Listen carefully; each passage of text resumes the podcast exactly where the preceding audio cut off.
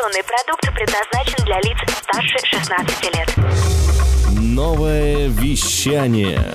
В ритме планеты. Хочу новости. Хочу новости. Новости культуры. Всем привет! В студии Елизавета Почебут с кратким обзором новостей шоу-бизнеса. Телекомпания Discovery Networks International представит документальный фильм, повествующий об уходе из жизни короля поп-музыки Майкла Джексона. В картине под названием «Killing Майкл Джексон» расскажут о новых версиях в расследовании дела, необычные подробности, а также эксклюзивные аудиозаписи интервью с лечащим врачом артиста. Фильм будет показан на международных каналах Discovery Великобритании, Италии и Германии.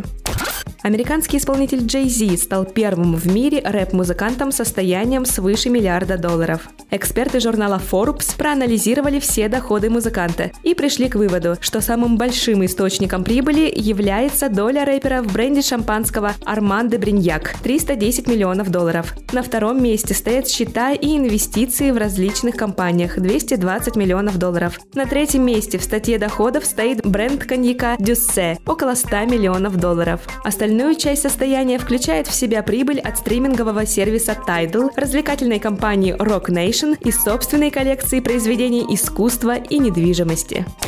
Наследники американской джазовой певицы Нины Симон восстановят дом, где прошло ее детство. Сделают они это совместно с Национальным фондом исторического наследия и нынешними владельцами здания. Несмотря на то, что в прошлом году дом певицы в Трионе был объявлен национальным достоянием, сейчас он находится в ветхом состоянии. Сбор средств на реставрацию дома состоится во время уикенда Нины Симон в Музее искусств «Ралли» в Северной Каролине, который пройдет с 16 по 18 августа.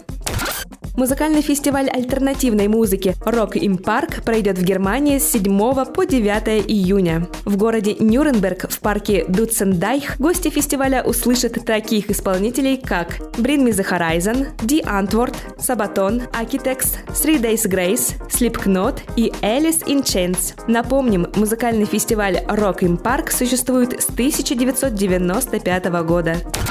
Социальная сеть «Одноклассники» совместно с платформой «Барабанов FM» анонсировали онлайн-конкурс «ОК Live Bands». Выступление в прямом эфире может длиться от 20 до 30 минут. После его завершения видео с конкурсным номером будет доступно для просмотра и критики. Победителями станут музыканты, получившие наибольшее количество классов и реакций пользователей на свое выступление. Трем финалистам достанется возможность выступить на фестивале Live Fest на курорте Роза Хутор в городе Сочи с 16 по 18 августа 2019 года.